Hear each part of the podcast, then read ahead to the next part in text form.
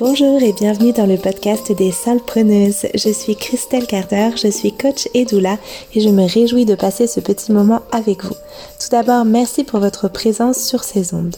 Ici, on parle de nos métiers d'accompagnement et d'entrepreneuriat car nous avons besoin de ces deux casquettes pour vivre sereinement de nos services. Si ce podcast vous plaît, sachez que vous pouvez le soutenir en vous y abonnant, en lui mettant 5 étoiles sur votre plateforme d'écoute et surtout en le partageant à vos amis entrepreneuses. Ça soutient énormément mon travail, ça peut soutenir le leur et puis ça fait toujours plaisir.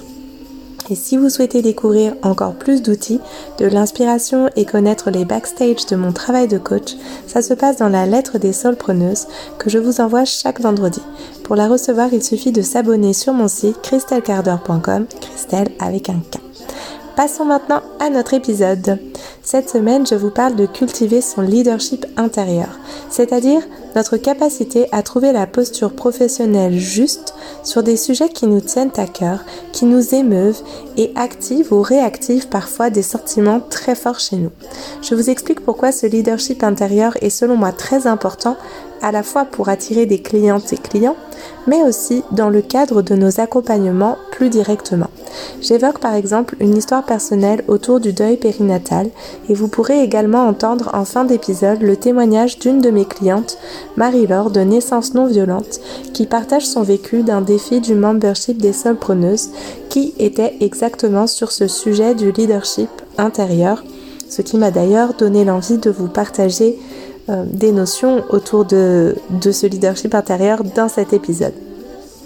J'espère de tout cœur que cet épisode vous sera utile et je vous souhaite une belle écoute. C'est parti. Je me réjouis de vous retrouver pour un nouvel épisode de podcast cette semaine sur un sujet qui, comme d'habitude, me tient à cœur. Sinon, je ne les traiterai pas dans mes épisodes de podcast, qui est celui d'incarner son message, de savoir se positionner depuis un espace intérieur professionnelle, une posture professionnelle, d'incarner son leadership intérieur. Alors, qu'est-ce que j'appelle le leadership intérieur? Bah, C'est un petit peu tout ce qu'on va voir justement au fil de cet épisode et c'est une notion sur laquelle on revient beaucoup beaucoup dans les coachings que je propose parce que c'est quelque chose qui me tient vraiment à cœur, comme je viens de vous le dire. Il se peut au fil de cet épisode que vous m'entendez un petit peu, euh, peut-être d'ailleurs vous avez remarqué que j'ai pas exactement ma voix habituelle. Je suis super enrhumée. Milo m'a refilé son gros gros rhume, donc je suis très enrhumée, mais j'avais quand même envie d'enregistrer euh, cet épisode et de ne pas reporter à la semaine prochaine. Donc nous voilà avec notre sujet et mon rhume, et euh, on va tout de suite entrer dans le cœur du sujet, puisque euh, je vais vous expliquer un petit peu pourquoi j'ai envie de vous parler de ce sujet cette semaine. Euh, en fait, c'est un sujet qui revient, comme je vous le disais, beaucoup, beaucoup dans mes euh, dans mes coachings, dans mes dans mes programmes, etc. Euh, parce que je trouve que ça a un, gros impact, une, une vraie importance en fait, notamment quand on doit se positionner sur des sujets qui nous tiennent à cœur et qui sont connectés à nos valeurs. Je pense par exemple à des sujets comme les violences obstétricales, comme l'appropriation culturelle, comme peut-être des sujets qui touche au féminisme ou qui voilà quand vous devez prendre ce type de posture en tout cas quand vous avez envie parce que c'est plus euh, ça part plus de notre désir en fait personnel de de prendre position. Il y a quelque chose comme ça qui s'empare un peu de nous et qui nous nous pousse à prendre position. Et en même temps on est dans une posture où on est un peu inconfortable parce que on sait pas exactement justement comment se positionner. On est dans une forte émotion. Et euh, du coup on n'a pas forcément la posture la plus juste. Donc c'est vraiment euh, ce dont je veux vous parler cette semaine. Et ça peut aussi, euh, tout ce que je vais vous partager là, ça peut aussi avoir un fort intérêt quand on est euh, dans des relations professionnelles face aux autres et qu'il y a un conflit ou sans aller forcément jusqu'au conflit, une friction, qu'on n'est pas forcément d'accord mais qu'on a du mal à, euh, à l'exprimer ou qu'on sait pas trop comment euh, voilà comment se positionner avec tout ça. donc on voit déjà juste en posant cette situation le, la mise en contexte de dans dans quel, de quoi on se parle en fait, que ça peut avoir un impact euh, assez direct sur euh, notre bien-être dans notre euh, environnement professionnel, puisque si on a du mal à se positionner dans nos relations professionnelles avec les autres, ben, ça peut entraîner d'abord le fait qu'on on ne respecte pas nos, nos, propres limites, nos propres besoins, qu'on ne leur fait pas de place. Ça peut nous nous mettre dans une forme de de manque de confiance en nous, tandis que à l'inverse, le fait de travailler notre leadership intérieur va venir renforcer notre assurance, euh, que ce soit dans des situations qui peuvent être un petit peu tendues, mais aussi par rapport au fait de faire rayonner notre message. Donc il y a vraiment tout ce tout ce travail intérieur qui vient nous permettre en fait de prendre position depuis un espace juste pour nous, qui respecte nos valeurs, notre message, nos limites, et qui nous permet d'éviter d'être dans une espèce de rumination euh, quand on quand on est euh, confronté à des problématiques euh, dans notre travail. et puis il peut y en avoir, hein, c'est pas parce qu'on travaille en bonne entente et, dans la bienveillance qu'il n'y a pas des moments où ben, on n'a pas forcément toujours les mêmes les mêmes euh, positionnements exacts que nos consoeurs ou que les personnes avec lesquelles on travaille. Donc euh, il y a forcément des moments où il peut y avoir des discussions et ces discussions-là quand on est dans un une posture où on veut euh, voilà lisser les contours, plaire aux autres, être validé dans notre dans nos idées ou dans notre message, bah c'est pas toujours facile d'être en même temps à incarner vraiment ce qu'on pense, qu'on ressent et euh, nos, euh, notre message euh, vraiment profond. Et puis si on est euh, là en dehors des, des espaces euh, relationnels où il peut y avoir des petites frictions, euh, si on a de la peine à, à, prendre position sur des sujets qui nous allument et qui sont connectés à nos valeurs et aux valeurs de notre entreprise, ben on passe un peu à côté de, de, de quelque chose qui est pour moi assez important, c'est que quand on quand on est dans l'évitement de ces sujets-là parce qu'on n'arrive pas à vraiment prendre position, alors il s'agit pas de dire qu'il faudrait prendre position tout le temps à n'importe quel moment sur n'importe quel sujet. C'est vraiment pas ça l'idée, puis c'est important pour moi de clarifier ça en amont. C'est vraiment que en général, dans mon observation, mon expérience à la fois personnelle, puis dans mes nombreuses discussions avec des entrepreneuses de la périnatalité ou du bien-être,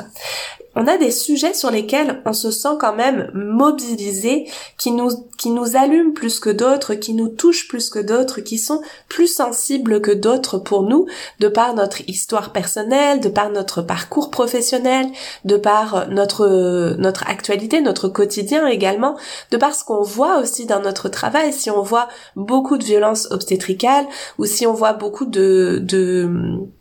de maman par exemple en burn-out, en post-natal, bah, au bout d'un moment, ça vient finir par allumer quelque chose en nous d'un sentiment d'injustice ou de colère ou de ou de comment dire de, de ras-le-bol en fait. Mais c'est comment ce sentiment-là qui est tout personnel et qui qui est très vibrant en nous là qu'on pourrait qui est presque palpable à l'intérieur de nous, comment on en fait quelque chose dans notre sphère professionnelle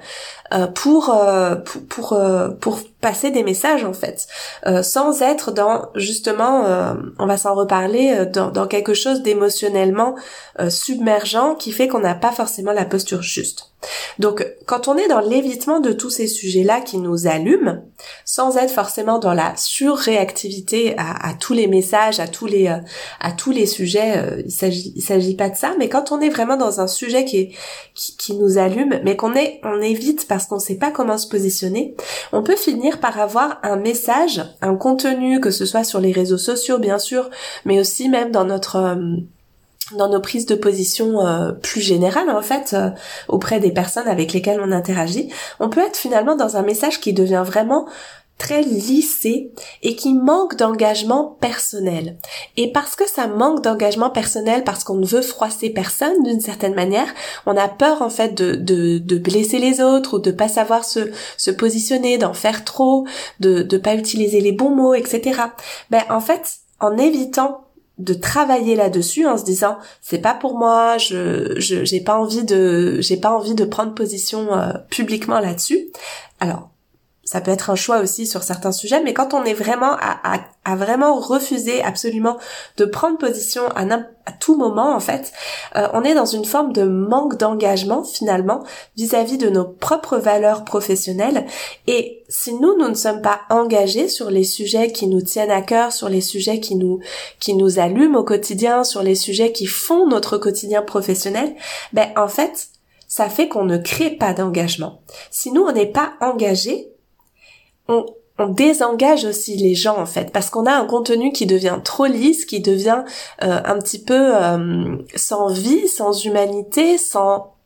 qui perd de son sens en fait. Donc ici c'est vraiment de comprendre que plus nous, on va être engagés sur nos sujets depuis une posture professionnelle, avec le choix des sujets qu'on va traiter et euh, pourquoi, la conscience de pourquoi on les traite, au plus on va engager aussi notre audience, notre communauté, les personnes auprès desquelles euh, on, interagit, avec lesquelles on communique sur les sujets euh, de notre sphère professionnelle.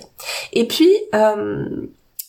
la dernière euh, chose que j'ai envie de vous poser comme petit, voilà, comme petit tour d'horizon des enjeux et de, pourquoi c'est si important de faire ce travail-là, à mon sens, c'est que quand on a un contenu qui est comme ça un peu lisse et qui manque d'engagement, où on ne prend pas position, en fait, ben, on va attirer à nous euh, soit euh, pas grand monde du coup parce que comme je disais il y a un manque d'engagement soit les entre guillemets mauvaises personnes pas au sens où ces personnes ne sont pas des des bonnes personnes, mais au sens où euh, on, va, euh, en fait, on ne va pas clarifier suffisamment euh, notre position et du coup on va se retrouver avec des personnes qui viennent à nous peut-être qui ne sont pas des personnes avec qui on va partager les mêmes valeurs, avec qui on va avoir des objectifs communs dans notre dans nos accompagnements, même si voilà, évidemment, les personnes qu'on accompagne ont leur euh, leur propre but, leurs propres objectifs, et on n'est pas là pour avoir des objectifs à leur place. Mais si par exemple vous souhaitez accompagner des personnes qui ont des valeurs qui sont par exemple proches du féminisme, euh, eh bien il faut un moment que vous vous positionnez là-dessus pour que les personnes qui, elles aussi, vont vibrer avec ça, vont, vont être dans ces questionnements-là et vont avoir euh, du, des enjeux pour elle autour de ces sujets-là viennent à vous. Tandis que si vous avez un message qui est super lisse et qui est super, euh, qui, ne prend pas position sur ces enjeux, sur ces enjeux-là, bah c'est certain qu'en fait, vous allez attirer à vous des personnes qui ne sont pas forcément sensibles à ces messages-là. Donc sur la sur la question du féminisme, c'est tellement large que ça n'a pas forcément euh, c'est pas forcément le l'exemple le plus pertinent, mais on pourrait se parler pour aller peut-être un petit peu plus loin sur par exemple des notions d'inclusivité. Si vous ne prenez pas position sur le fait que vous vous êtes une professionnelle qui a à cœur d'être inclusive, ben vous n'allez pas censément, vous n'allez pas vous faire entendre de personnes qui sont en recherche de cette inclusivité-là dans leur accompagnement à titre, euh, à titre euh, personnel, euh, à titre de client en fait, de cliente. Donc ici, on voit bien que c'est important vraiment de, pouvoir se positionner à la fois pour nous, notre bien-être, notre, notre dans, la sphère de notre dans notre sphère professionnelle, mais pour notre bien-être personnel, et à la fois pour nos résultats, pour atteindre nos objectifs, pour entrer en connexion avec les personnes avec qui ça va vraiment matcher, avec qui on veut, qu'on veut vraiment servir en fait. Et eh ben c'est important aussi dans ce sens-là d'avoir, euh, de travailler en fait sur notre leadership intérieur et sur le fait d'incarner nos valeurs. Euh, donc euh, une fois qu'on a posé ça, comment on s'y prend? Euh, donc pour moi, la première chose à identifier, c'est justement quels sont les sujets sur lesquels on a vraiment le désir, l'envie, le besoin même de se positionner. Quelque chose qui nous allume plus que tout en fait, qui fait que on est comme, c'est presque douloureux entre guillemets de ne pas se positionner. On a, on a comme les mots là qui ont envie de sortir de notre bouche presque malgré nous. On est dans ce, dans, dans, dans ce besoin là de parler de ces sujets là. Et encore une fois, c'est vraiment euh, important de clarifier qu'il y a aussi certains sujets qui sont importants, qui ont de la valeur, qui nous intéressent, qui nous euh, questionnent, mais sur lesquels on n'a pas forcément besoin on n'a pas forcément ce besoin intérieur d'aller prendre position. Et on a le droit d'être clair avec ça et de pas forcément, voilà, de dire, ben ça en fait c'est un sujet qui m'intéresse, sur lequel je, m'informe, sur lequel je réfléchis, mais j'ai pas forcément euh, une posture à tenir par rapport à ça parce que j'en ai pas le besoin intérieur. Tandis que vous pouvez sentir qu'il y a d'autres euh, sujets sur lesquels euh, ça va ça va venir vraiment vous chercher et vous êtes comme dans ah je voudrais tellement en parler là mais je sais pas comment faire en fait. Donc c'est déjà d'identifier ces sujets là. Peut-être comme ça, il y a un ou deux sujets qui vous viennent. Je sais que pour moi, il y a le sujet, par exemple, de l'appropriation culturelle qui me touche énormément de par mon histoire personnelle. On pourrait s'en reparler euh, à d'autres euh, occasions. Et puis, il y a celui euh, des, des de l'accouchement à domicile par exemple où euh, je vais pas continuellement parler de ça et je fais très attention à ma posture sur ce sujet-là parce que justement je sais que mon histoire personnelle entre en ligne de compte. Il y a euh, la, le sujet du deuil périnatal par exemple. Donc encore une fois, c'est des sujets que je ne vais pas forcément brandir à tout bout de champ qui, qui ne sont pas forcément des sujets sur lesquels j'axe à 100% mes services, d'autant plus maintenant que je suis voilà plus dans l'accompagnement des professionnels comme vous l'avez bien euh, identifié, mais même quand j'étais euh, vraiment dans cet accompagnement euh, des mamans, que c'était vraiment ma clientèle de cœur, ben c'était des sujets que je pouvais aborder quand l'occasion se présentait, qui sont des sujets qui sont pour moi vraiment importants de me positionner. C'est des sujets que je ne veux pas éviter et que je ne peux pas éviter. J'ai ce besoin d'en parler, mais en même temps, mes services n'étaient pas nécessairement axés 100% euh, sur euh, uniquement, je veux dire, sur euh, sur ces sujets-là ou sur ces angles de d'accompagnement précis. Donc voilà, c'est pour vous donner un petit exemple et puis vous permettre de vous réfléchir à euh, comment vous, quels seraient les sujets. Euh, on a discuté dans le membership des solpreneuses, on a euh, fait un petit exercice cette semaine en particulier où justement je leur donne des, des outils pour aller travailler ça. Et pour certaines ça a été l'occasion de se rendre compte justement de quel sujet en fait m'allume vraiment. Et peut-être vous pouvez passer d'abord par la sphère personnelle. Par exemple on s'est rendu compte que ben souvent sur les sujets par exemple de maternage proximal ou de bienveillance éducative, on a souvent là des, des, des gros points de des gros points euh, qui viennent s'allumer, notamment parce qu'on peut identifier qu'il y a des des comment dire des, des positionnements différents en fait, soit avec nos familles, soit avec nos amis ou avec des, des professionnels qui sont au contact de nos enfants. Par exemple, si votre enfant est gardé dans une crèche ou avec une assistante maternelle, ben peut-être que là, il y a des moments où vous avez envie de vous positionner euh, d'autant plus si ça touche à vos enfants. Et en même temps, vous êtes comme dans ah, comment le faire euh, d'un espace qui soit euh, qui soit juste en fait, qui soit pas juste dans la ah je suis pas d'accord avec ce que vous dites, mais qui viennent qui viennent servir la discussion en fait. Donc c'est un petit peu ça, ça, ça vient toucher à ces à ces choses là. Donc, dans un premier temps, c'est d'identifier nos besoins et puis de venir comprendre les émotions qui y sont associées, les identifier, voir s'il y a des choses qui sont réactivées, qui viennent justement de notre histoire personnelle, de notre de notre parcours professionnel, de ce qu'on voit dans notre quotidien, toutes choses que j'ai déjà évoquées. Et puis ensuite, c'est cette chose-là, ces émotions-là, et c'est la partie qui est comme la plus importante pour moi, c'est que, c'est que vous puissiez venir réguler vos émotions. Les réguler soit en autonomie, soit euh, donc en autonomie, ça va être avec des pratiques en fait, des pratiques euh, holistiques euh, que vous allez voilà. ça peut être aussi à travers bien sûr de la thérapie si, si vous sentez qu'il y a vraiment des choses qui sont connectées à des vrais traumas pour le coup, mais c'est pas toujours le cas. Parfois c'est pas forcément des, des événements traumatiques. Ça peut être des ou en tout cas des, des micro traumas qui vont peut-être venir se réactiver mais parfois c'est c'est simplement voilà nos valeurs en fait. On est on est engagé et du coup ça vient allumer des émotions euh, de, de colère de déception d'injustice euh, toutes ces émotions là c'est de pouvoir venir les processer par des pratiques holistiques ou parce qu'on a aussi besoin euh, en tant qu'adulte de venir co-réguler nos émotions avec une régulation mutuelle avec des personnes choisies. Et là pour moi c'est vraiment important, c'est quelque chose que je vais beaucoup travailler la plus dans le coaching individuel. C'est des sujets sur lesquels on revient beaucoup avec mes clientes en individuel de venir comprendre que en fait euh, et observer en fait est-ce que là quand je vais traiter de ce sujet là ou quand je vais être dans, dans une euh, dans un échange au sein d'une relation professionnelle avec euh, une consoeur ou avec euh, voilà n'importe qui qui est dans mon dans ma sphère professionnelle en relation professionnelle est-ce que j'utilise d'une certaine manière cette relation ou mon audience, par exemple, si je vais euh, créer un post Instagram, un épisode de podcast ou euh, quoi ou qu'est-ce, est-ce que j'utilise ce euh, canal-là de la relation ou de ou de la communication pour réguler mon émotion. Est-ce que si par exemple je suis en colère sur un sujet, par exemple, restons sur ce sujet spécifique de l'inclusivité par exemple, est-ce que si j'utilise mon canal de communication, un post Instagram, un épisode de podcast, une newsletter,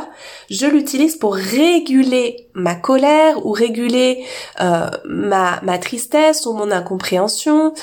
Ou est-ce que j'arrive à switcher parce que j'ai moi fait ce travail de régulation de mon émotion vers comment être au service de mon audience, de mes futures clientes, des personnes qui vont me lire en fait ou m'entendre ou m'écouter parce que j'ai pu faire ce travail justement de régulation intérieure et que je suis à l'étape d'après où je vais pouvoir euh, utiliser finalement mon histoire personnelle, mon parcours professionnel, ce que je vois, ce que j'observe pour être au service de ma communauté. Et ça pour moi c'est vraiment ça le leadership intérieur. C'est de choisir la façon dont on réagit en tant que professionnel depuis un espace émotionnel clarifié. Et ça veut pas dire sans émotion ou euh, jamais fâché ou sans euh, colère. On peut transmettre, on peut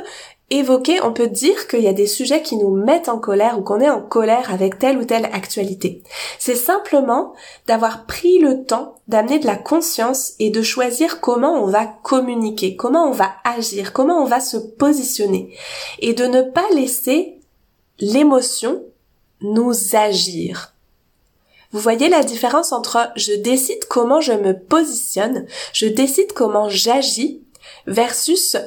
je me laisse positionner par cette émotion, par cette réaction à une actualité, un message, quand il s'agit de, friction plus dans la relation. Euh, en fait, je, je choisis vraiment mon positionnement, comment moi je veux incarner mes valeurs à travers cet événement, euh, cette actualité, cette interaction euh, dans la relation, etc. Et ça, c'est vraiment super important pour moi parce que c'est ce qui va nous permettre, à mon sens, d'avoir la posture la plus juste. Et quand je dis ça, c'est certain que ça va pas fonctionner tout le temps et que on n'est pas là pour se jeter des pierres ou des cailloux quand on n'a pas euh, réussi, entre guillemets, à être dans ce positionnement le plus juste possible dans notre leadership intérieur. En revanche, c'est vraiment précieux de pouvoir observer quand on quand on est euh, quand on a surréagi, quand on est dans quand on n'a pas pu clarifier nos émotions, qu'est-ce qui fait que on n'a pas on l'a pas fait en fait justement? Est-ce qu'on a manqué de temps? Est-ce que l'émotion était tellement forte, tellement prégnante que euh, c'était trop tôt en fait pour prendre position sur ce sujet-là? Est-ce qu'on a manqué d'informations objective. Par exemple, si je veux euh, prendre position sur euh, le sujet de l'appropriation culturelle, bah, j'ai quand même besoin de pas être juste dans mon émotion. Il faut que j'ai quand même des, des, des notions, des peut-être euh, un, des connaissances historiques, peut-être d'avoir pris le temps, ne serait-ce que d'écouter la parole des personnes concernées. Si moi je suis pas concernée directement, si moi je, je suis, j'essaie de me positionner plutôt comme une alliée par exemple, ben ça veut dire que je dois avoir vraiment pris le temps de prendre connaissance de, de, la parole des personnes concernées et que je, je dois avoir fait ce travail de, de réflexion sur comment je vais, qu'est-ce que j'en fais en fait maintenant pour moi avec mes valeurs, etc. Donc ça demande vraiment tout un processus euh, d'abord de clarification de nos émotions, encore une fois, et ensuite de réflexion sur comment je veux me positionner. Et pour ça, du coup, à mon sens, ben, il faut Trouvez les outils, trouvez les pratiques dont vous savez qu'elles vont pouvoir vous accompagner, vous aider à processer vos émotions. Moi, je sais que ça passe beaucoup par euh, des outils qui sont euh, ceux que j'utilise à titre personnel et que je transmets à titre professionnel issus du yoga, de la méditation. Ça va être par exemple des pranayama, des kriyas, parce que il y a vraiment pour moi cette, euh, même si pour le coup c'est pas du tout dans ma dans ma culture de base, il y a vraiment pour moi cette cette capacité très rapide à processer mes émotions, à, à, venir voir qu'est-ce qui est réactivé et qu'est-ce qui appartient juste à cet événement, à ce sujet-là, à cette actualité-là, et à du coup pas me laisser submerger par tout le reste, à remettre un petit peu chaque chose à sa place. Et puis, euh, donc trouver des outils, les pratiques, moi, je vous cite là celles que je peux utiliser, mais c'est important que vous, vous puissiez trouver les vôtres, celles qui vous sont précieuses à vous. Et puis, euh, de parfois, ça, ça nous demande aussi de trouver des personnes ressources qui vont pouvoir être présentes pour nous dans ces moments-là puisque en tant qu'adultes euh, on parle souvent de la du fait que les petits ont besoin de les enfants nos, enfants ont besoin de de co-réguler leurs émotions qui peuvent pas réguler seuls leurs émotions en fait mais en tant qu'adultes c'est pareil. Euh, on a une certaine autonomie on a on a fini par acquérir normalement à l'âge adulte une certaine autonomie dans la régulation de nos émotions mais en réalité, il reste certaines émotions qu'on va avoir besoin de co-réguler avec avec euh, des personnes humaines autour de nous, tout simplement, ça fait vraiment partie de notre fonctionnement d'être humain. Donc ça va être de pouvoir trouver des personnes avec qui vous allez pouvoir travailler à cette régulation de vos émotions. Donc par exemple, parfois ça peut être notre partenaire, parfois c'est pas la personne la plus la mieux choisie justement, euh, parfois ça peut être une amie, euh, parfois là encore ça va pas être la personne qui va être la mieux euh, indiquée. Ça va vraiment dépendre de cette émotion que vous devez traiter, du sujet aussi parfois parce que euh, j'en parlais justement, euh, je pense que c'était au sein du membership, dans l'un de nos cafés des solpreneurs, j'en parlais, euh, je parlais du fait, puis j'en parle assez souvent de toute façon, même dans ce podcast, que sur les sujets d'entrepreneuriat par exemple, je sais que Ben, mon compagnon, il est pas forcément la personne la mieux indiquée pour ça. Il y a plein de fois où il me soutient vachement, où il est super, super, comment dire, encourageant, ou quand j'ai des, voilà, des, des coups de mou ou des baisses de, de confiance, il va vraiment essayer de me rebooster. Mais il y a aussi des fois où quand je lui parle d'enjeux autour de mon travail ou de ou de ou de petites frictions dans certaines relations, où il est juste comme non mais euh, là t'as juste à pas te prendre la tête et à zapper ce truc là ou euh, bah t'as qu'à lui dire franchement ce que tu penses. C'était là comme mm, oui mais c'est un petit peu plus complexe que ça. Euh... Donc c'est pas toujours voilà, c'est de dire en fait nos relations euh, personnelles avec lesquels on a on a construit euh, une relation affective forte, parfois dans certaines situations elles vont être des bonnes personnes pour venir nous aider à co-réguler ce qu'on ressent et à, et à trouver un meilleur positionnement par la suite du coup. Parfois, euh, c'est pas le cas. Donc c'est aussi important de, de bien euh, de pas avoir des attentes, euh, comment dire, euh, des attentes trop importantes ou en tout cas des attentes qui ne pourront pas être satisfaites et à nous être dans notre responsabilité et ça c'est aussi du leadership justement du leadership intérieur à nous être dans notre prise de responsabilité d'aller activement chercher les personnes qui vont pouvoir nous aider à co-réguler et parfois c'est justement ce qu'on va faire dans le coaching. Donc parfois, on va pouvoir le faire avec une, une consoeur qui comprend ce qu'on traverse. Par exemple, vous accompagnez les naissances et que, et que là, il y a eu un vous êtes, vous avez été euh, témoin d'une situation qui est complexe ou qui est difficile et que c'est, vous, vous allez pas pouvoir euh, co-réguler votre émotion avec euh, votre cliente, avec la maman que vous accompagnez, la famille que vous accompagnez, parce que euh, la maman, elle, elle, elle doit d'abord elle traiter ses propres, ce, ce, ce qu'elle a vécu en fait. Donc bien sûr qu'elle n'est pas la personne indiquée, même si elle est très au courant de ce qui a pu se passer, elle n'est pas la personne indiquée pour venir co-réguler votre émotion à vous. Donc ça peut être par exemple ben, euh, ce qu'on appelle euh, dans le milieu des doulas nos doulamis. Euh, et c'est tellement important. Ça peut être aussi une formatrice par exemple quelqu'un qui avec qui vous avez ce, ce lien et qui peut avoir un peu plus de recul en fait peut-être sur la situation ou qui a déjà traversé ce type d'expérience. Et puis ça peut être comme je le, je le disais aussi dans les espaces de coaching puisque bien sûr c'est aussi des choses qu'on fait évidemment voilà, donc euh, j'avais vraiment envie et à cœur de vous euh,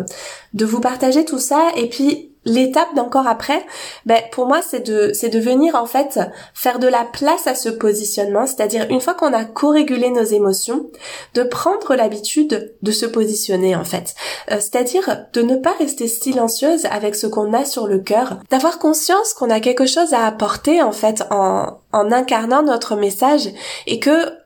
ce qu'on attend de nous, c'est pas juste d'être euh, dans, dans, dans un accompagnement voilà super lisse et super euh, euh, bien sous tout rapport, politiquement correct, etc. Parfois, faut savoir mettre euh, mettre un peu les deux pieds dans le plat et dire les choses telles qu'elles sont. Et puis ça fait aussi partie de d'un processus qui est vraiment important dans l'accompagnement. Je me souviens très bien que dans ma formation, on nous a parlé d'une notion dont j'avais jamais entendu parler avant et qui est tellement importante à mes yeux, qui est la congruence. Et la congruence, c'est le fait de euh, comment dire, c'est le fait que ce qu'on dise et ce qu'on fait soit aligné et en, accord avec ce qu'on ressent. C'est-à-dire que si par exemple j'entends dans le cadre d'un accompagnement euh, une situation que, je trouve euh, injuste en fait, mais vraiment comme je trouve que c'est franchement dégueulasse ce qui s'est passé, que c'est pas juste ce qui s'est passé, ça me met en colère, ça vient réactiver des colères de d'autres situations passées que j'ai pu faire avec des mamans ou quoi. En fait, si je suis dans le ok, je ne dois rien montrer, je dois être une pure professionnelle là, je dois euh, rien laisser filtrer de mon émotion, cette colère m'appartient, elle n'appartient pas à la femme que j'ai en face de moi et euh, il faut que je voilà, il faut que je montre rien. En fait, quand on est dans cette euh, position-là, on prive la personne qu'on a en face de nous dans l'accompagnement de connecter à peut-être sa propre colère à elle, ou en tout cas, même si c'est pas de la colère, à sa propre émotion. Parce que, justement, dans le travail d'accompagnement, il y a ce travail de co-régulation. Et si on n'est pas capable, nous, d'aller voir cette émotion et de la réguler pour nous-mêmes et ensuite de retranscrire ce qu'on ressent, ben c'est comme si on coupait là le lien relationnel, le lien émotionnel, le lien affectif qu'on a avec la personne en face de nous. Et on est bien d'accord que cette personne, c'est ni une copine, c'est ni euh, une, une sœur, c'est vraiment une cliente, une, on est dans une posture professionnelle, mais même dans une posture professionnelle, quand quelque chose nous choque, nous paraît injuste, nous paraît aller à l'encontre euh, d'un traitement bienveillant de nos clientes ou de, ou de, ou de leurs droits, du respect de leurs droits fondamentaux, on se doit de le dire en fait. En tout cas, à mon sens, c'est vraiment quelque chose que j'ai toujours souhaité euh, incarner euh, et, vivre dans mes accompagnements, cette congruence de si quelque chose me bouleverse, en fait, je me dois de le dire parce que potentiellement, si cette femme qui est en face de moi, elle vit quelque chose de difficile,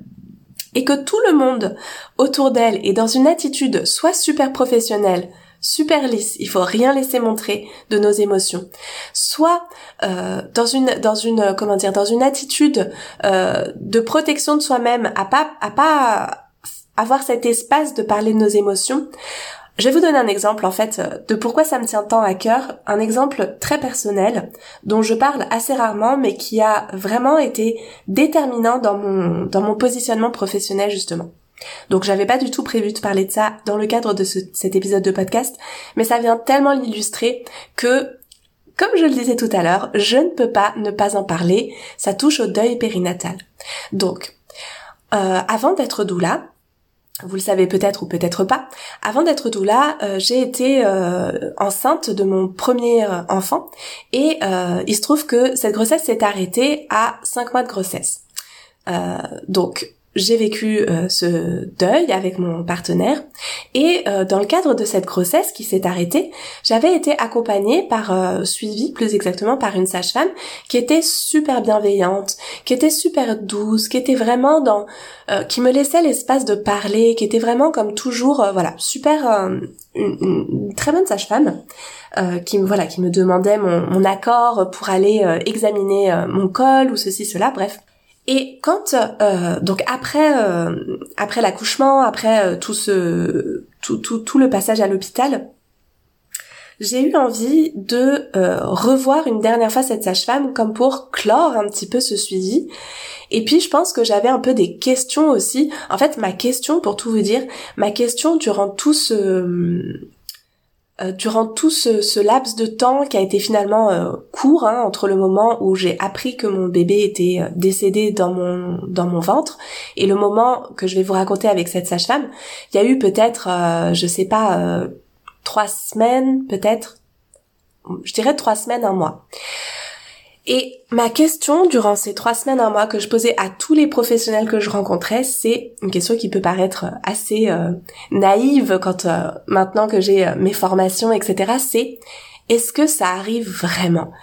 J'étais comme dans une telle sidération de ce qui m'arrivait que je demandais juste aux autres professionnels, genre est-ce que est-ce que c'est vrai en fait? Est-ce que ça arrive souvent? Est-ce que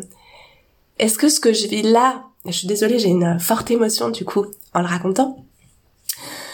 Est-ce que ce que je vis là, qui me plonge dans un tel état de solitude, d'autres personnes le vivent aussi? C'était vraiment comme mon questionnement euh, que je posais à tous les tous les professionnels euh, de santé que je croisais. Ça m'aurait beaucoup aidé d'avoir une doula dans ce moment-là, mais ce n'était pas le cas. Pas de chance, les doulas n'étaient pas encore très connues à cette époque-là et euh, on n'était pas autant déployés euh, sur euh, dans la francophonie. Bref, euh, je prends ce rendez-vous avec cette sage-femme, je me retrouve dans son cabinet et ça a été franchement l'un des moments alors je peux peut-être pas dire le plus douloureux parce que ce serait pas exactement juste mais franchement un tel moment de solitude où pendant tout le temps du rendez-vous elle m'a écouté parler de ce que moi je vivais et qu'elle ne m'a rien dit. Elle est restée littéralement de marbre alors que j'étais en train de sangloter dans son cabinet avec euh, littéralement la morve qui me coulait du nez dans une douleur intense de mon deuil. Et elle est restée complètement de marbre. Alors évidemment aujourd'hui avec le recul je me dis qu'elle était sans doute bouleversée, qu'elle ne savait pas comment euh, m'accompagner en fait, ou, ou quoi me dire, ou comment se positionner. Et c'est pour ça que c'est si important que vous travaillez ce positionnement en tant que professionnel. Là, évidemment, je raconte une anecdote qui est euh, qui est un peu extrême, on va dire, parce que euh, c'est une situation extrême, le deuil d'un bébé. Euh, mais l'idée est là, en fait. L'idée, c'est que si vous ne prenez jamais l'habitude de vous positionner, si vous ne prenez jamais l'habitude de réfléchir aux sujets qui sont importants pour vous, si vous ne faites jamais le travail de venir réguler ces émotions, les clarifier, les euh, accompagner, les traiter, j'ai presque envie de dire, et que par ailleurs vous vous mettez comme une chape de plomb sur tout ça là, en vous disant c'est pas pour moi de prendre position ou en étant comme dans euh, c'est trop risqué, euh, je vais trop me m'exposer, etc. C'est des peurs qui sont normales de ressentir et de vivre. On ressent tout ça. À chaque fois qu'on prend la parole dans un espace public, que ce soit, euh, je considère comme espace public, voilà le fameux barbecue, je, donne tout le temps cette cette situation, le fameux barbecue entre amis où il y a des amis d'amis que vous connaissez pas et un sujet qui surgit et vous vous positionnez, vous vous, vous exposez dans l'espace public, euh, que ce soit sur les réseaux sociaux, que ce soit dans le cadre de, de l'un de vos accompagnements. À chaque fois que vous vous positionnez, vous prenez un risque. Mais si ce risque vous n'apprenez pas à le prendre et que vous ne vous accompagnez pas dans tout ce processus avec toutes les pistes que je vous ai données là, ben vous pouvez vous retrouver dans des situations où en fait le fait que vous ne preniez pas position est douloureux pour les autres que ce soit pour vos clientes, comme dans le cadre de l'exemple que je vous donnais euh, tout euh, personnel, que ce soit pour des consoeurs, comme dans l'exemple de l'appropriation culturelle, et parfois oui, on a des positionnements qui vont être maladroits. Et Honnêtement, je pense qu'il vaut mieux avoir un positionnement maladroit qu'on va pouvoir retravailler et sur lequel on va pouvoir revenir et dire ben voilà, je suis désolée, j'ai peut-être été maladroite, euh, je manquais de certaines informations, j'étais dans une grosse émotion de mon côté aussi. On est humaine en fait, et les gens n'attendent pas de nous, je pense, qu'on ne le soit pas. En revanche, si vous ne prenez pas position, si vous laissez, euh, si vous vous laissez guider par ces émotions de peur, de euh, de colère qui viennent vous enfermer aussi parfois, parce que parfois c'est ça en fait, hein, notre émotion elle est tellement intense qu'on a peur que si on lui ouvre la porte, elle elle balaye tout sur son passage. Mais si vous vous laissez guider par ça, par ces émotions là, plus que par la nécessité de faire rayonner votre message et de dire ce qui est juste pour vous, ben en fait parfois c'est douloureux pour les gens autour, je le redis. Donc vraiment pour moi c'est super important qu'en tant que professionnel on prenne l'habitude de faire ce cheminement là et que même si c'est pas toujours simple, ben en fait on se on se pousse un peu quoi parce que parce que euh, parce qu'on a besoin de gens qui prennent position dans notre société et qui disent quand les choses leur paraissent injustes, qui disent quand les choses leur paraissent tristes, bouleversantes, euh, euh, source de colère potentielle. C'est vraiment tellement important. On est on est déjà tous tellement euh, silencé, j'ai envie de dire, on est déjà tellement tous réduits à une espèce d'impuissance que si on ne saisit pas les espaces dans lesquels on peut se positionner parce qu'on a la légitimité, parce qu'on sait de quoi on parle et qu'on continue de réfléchir à ces sujets-là, de se former, d'écouter, d'être dans euh, de, la, de, la, réflexion profonde sur ces sujets-là, si nous, on ne prend pas position, ben en fait, qui va le faire à un moment? Qui va le faire? Donc ne laissons pas aux autres la responsabilité de se positionner sur les sujets qui nous tiennent à cœur. C'est trop important.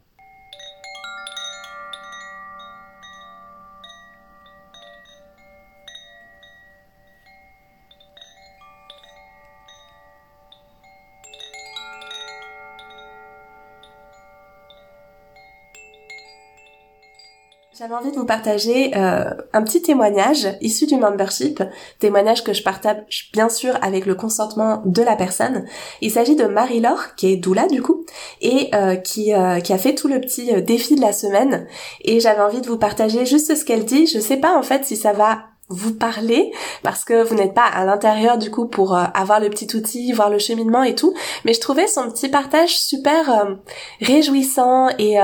et plein de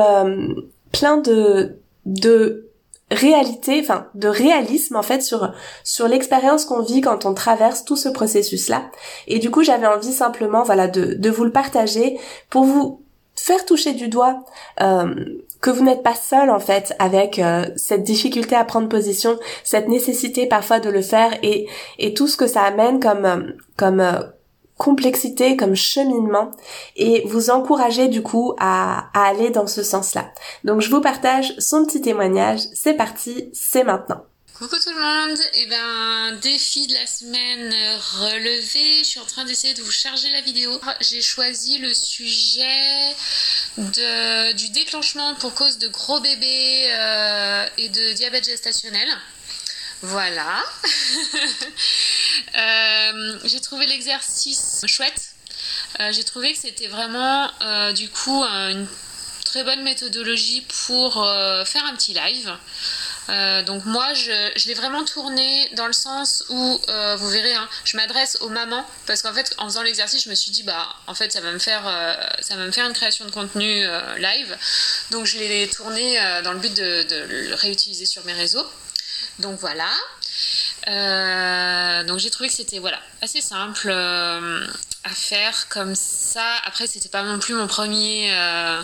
ma première vidéo, mon premier live et tout ça. Enfin même si là c'était pas du live, du coup c'est du enregistré, mais c'est pas la première fois que je le fais non plus. Mais du coup j'ai trouvé la petite méthodologie pratique et facile. Et puis voilà, j'ai fait mon, petit retour à moi-même. Euh, éventuellement, si vous avez des retours à me faire, il n'y a pas de souci. Finalement, au niveau de mes émotions et de mes sensations, je me rends compte que ça ne me pose pas de problème de faire ce genre de sujet euh, que je vais poster sur mes réseaux. Par contre, ça, ça me ça me retient plus de vous le poster dans le groupe et d'avoir euh, votre regard euh, de consoeur en quelque sorte dessus. Je, me rends compte que ça me met plus mal à l'aise ça que de le poster pour des mamans euh, qui me suivent déjà et qui sont déjà en accord avec ce que je dis finalement. Enfin, si elles me suivent, c'est qu'elles sont déjà en accord, plus ou moins, en tout cas, avec, avec ce que je dis.